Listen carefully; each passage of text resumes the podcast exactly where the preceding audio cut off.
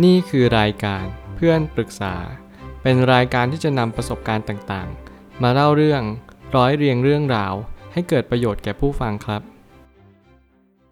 สวัสดีครับ ผมแอดมินเพจเพื่อนปรึกษาครับ วันนี้ผมอยากจะมาชวนคุยเรื่อง แอบชอบครูฝึกสอนในโรงเรียนจะเป็นไปได้ไหม มีคนมาปรึกษาว่า ถ้ารู้สึกแอบชอบครูฝึกสอนในโรงเรียนควรทำยังไงดีคะ มีเหตุการณ์ให้ได้ใกล้ชิดกัน เราก็ยิ่งรู้สึกดีมากขึ้น เช่นเวลามีเรียนหรือมีติวเขาก็ชอบมาซบมาใกล้ ๆ แต่ที่เราสังเกตเขาไม่ทำแบบนี้กับคนอื่นนะ บางครั้งเราชมคนอื่นที่ไม่ใช่เขาเขาก็จะนิ่งใส่ บางทีเราแอบซื้อขนมมาให้ เขาก็ถามเราคนแรกว่าเราเป็นคนซื้อให้เหรอ ส่วนมากไม่เห็นเขาทำแบบนี้กับใคร อย่างมากก็แค่ใช้เด็กแบบครูกับนักเรียน กลัวว่าทั้งหมดที่คิดไปจะเป็นการคิดไปเองคนเดียว เรื่องนี้คือเรื่องรักต่างวัย แล้วก็รักต่างสถานะ ผมเชื่อว่าหลาย ๆ คนก็อาจจะเคยเกิดเหตุการณ์แบบนี้ขึ้นมาในชีวิต บางครั้งเราอาจจะแอบชอบคนที่ไกลเกินเอื้อม หรือว่ามันเป็นความสัมพันธ์ที่มันเป็นไปไม่ได้ ความสัมพันธ์นี้ไม่ใช่ว่ามันเป็นไปไม่ได้ แค่นั้น คือมันต้องถามต่อไปว่า คุณสามารถที่จะมีวุฒิภาวะพอที่จะคบกับคุณครูได้จริงหรือเปล่า หลายครั้งอาจจะลืมไปว่า เราไม่สามารถที่จะตอบตัวเองได้จริง ๆ ว่า นี่คือความรักหรือความหลง บางคนอาจจะมองว่า เฮ้ย อันนี้คือความรัก ความรักมันไม่ได้จำกัดเพศ ไม่จำกัดสถานะ แต่สิ่งหนึ่งที่คุณต้องคำนึงถึงก็คือสังคม สังคมจะรับได้หรือเปล่า ผมเลยตั้งคำถามขึ้นมาว่า ความรักมันไม่จำกัดวัย ไม่จำกัดเพศ แต่ถ้าเราถึงวัยเหมาะสมที่จะคบหากันได้ ก็ไม่มีปัญหา นี่คือความเป็นจริงของทุกๆสรรพสิ่ง คุณจะต้องเรียนรู้ว่าถ้าเรายังไม่ถึงวัยที่เหมาะสม สิ่งแรกที่เราจะไม่สามารถทำได้ก็คือ เราจะไม่มีวุฒิภาวะทางอารมณ์ ที่จะสามารถรองรับ แรงกดดันของความสัมพันธ์ได้ คนหลายคนที่มีความสัมพันธ์ เขาต้องมีภาระหน้าที่รับผิดชอบเยอะมาก มันไม่ใช่แค่ความรักเหมือนกับที่เราคิดกัน การสังเกตว่าเขาชอบเราไหมคือการที่ดูว่าเขาทำแบบนี้กับเราแค่คนเดียว นั่นอาจจะยังไม่ใช่คำตอบ เมื่อไหร่ที่เรารู้แบบนี้แล้ว คุณต้องรู้ชัดว่า การที่คุณจะมองว่าเขาทำแบบนี้กับคุณแค่คนเดียว และนี่คือเรียกว่าความรัก นั่นเรียกว่าพิเศษ ใส่ไข่ก็ตาม นี่ไม่ใช่เด็ดขาด การที่เขาทำแบบนี้กับคุณคนเดียว เพราะว่าคุณอาจจะมีวี่แววที่จะชอบเขามากสุดหรือเปล่า ผมไม่รู้ว่าจิตใจคุณครูคนนี้เขาเป็นยังไง แต่สิ่งหนึ่งที่ผมไม่อยากให้มันเกิดขึ้นเลยคือ ความรักที่มันแตกต่างกันมากเกินไป คนวัยเดียวกันคบกัน มันก็จะทำให้เรียนรู้ไปพร้อม ๆ กัน แต่เมื่อไหร่ก็ตามที่มันค่อนข้างที่จะมีความเหลื่อมล้ำทางด้านความคิด แล้วก็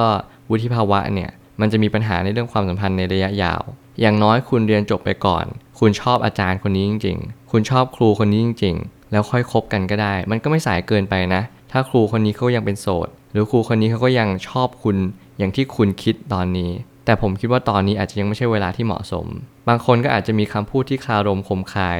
มีการเกี่ยวพาราสีกับเรา อันนี้ก็ยังไม่ถือว่าเขาชอบเรา ผมอยากจะเน้นย้ำอีกรอบหนึ่งว่าอย่าฟังหรือว่าอย่าคิดอะไรไปโดยฝ่ายเดียว หรือแม้กระทั่งการที่เขาจะมีสิ่งที่ชี้วัดว่า เฮ้ยเขากำลังชอบเราจริงๆนะ สุดท้ายแล้วสิ่งที่คุณต้องคำนึงก็คือ ความเหมาะสม เน้นย้ำมากๆเลยความเหมาะสมเป็นสิ่งที่สำคัญมาก มันไม่ได้หมายความว่าคุณจะไม่มีโอกาสชอบครูนะ คุณสามารถชอบได้ แต่มันต้องถึงเวลา ถึงเวลาที่นี้คือครูก็ต้องพร้อม คุณก็ต้องพร้อม ต่างคนต่างพร้อมเขาเรียกถูกที่ถูกเวลา ตรงนี้มันจะเป็นตัวชี้วัดว่า เออเราพร้อมจริงๆหรือเปล่า ไม่ใช่ว่าเรายังอยู่ในวัยเรียน แล้วเราก็จะคบกันแบบนี้ ผมคิดว่ามันไม่เหมาะไม่ว่าคุณจะคบกับใครก็ตาม ถึงแม้คุณจะมีปัญหาเรื่องความรัก หรืออะไรก็แล้วแต่สิ่งที่สำคัญเลย อย่าพยายามคบใครโดยคิดว่าเราต้องอยู่คนนี้ตลอดไป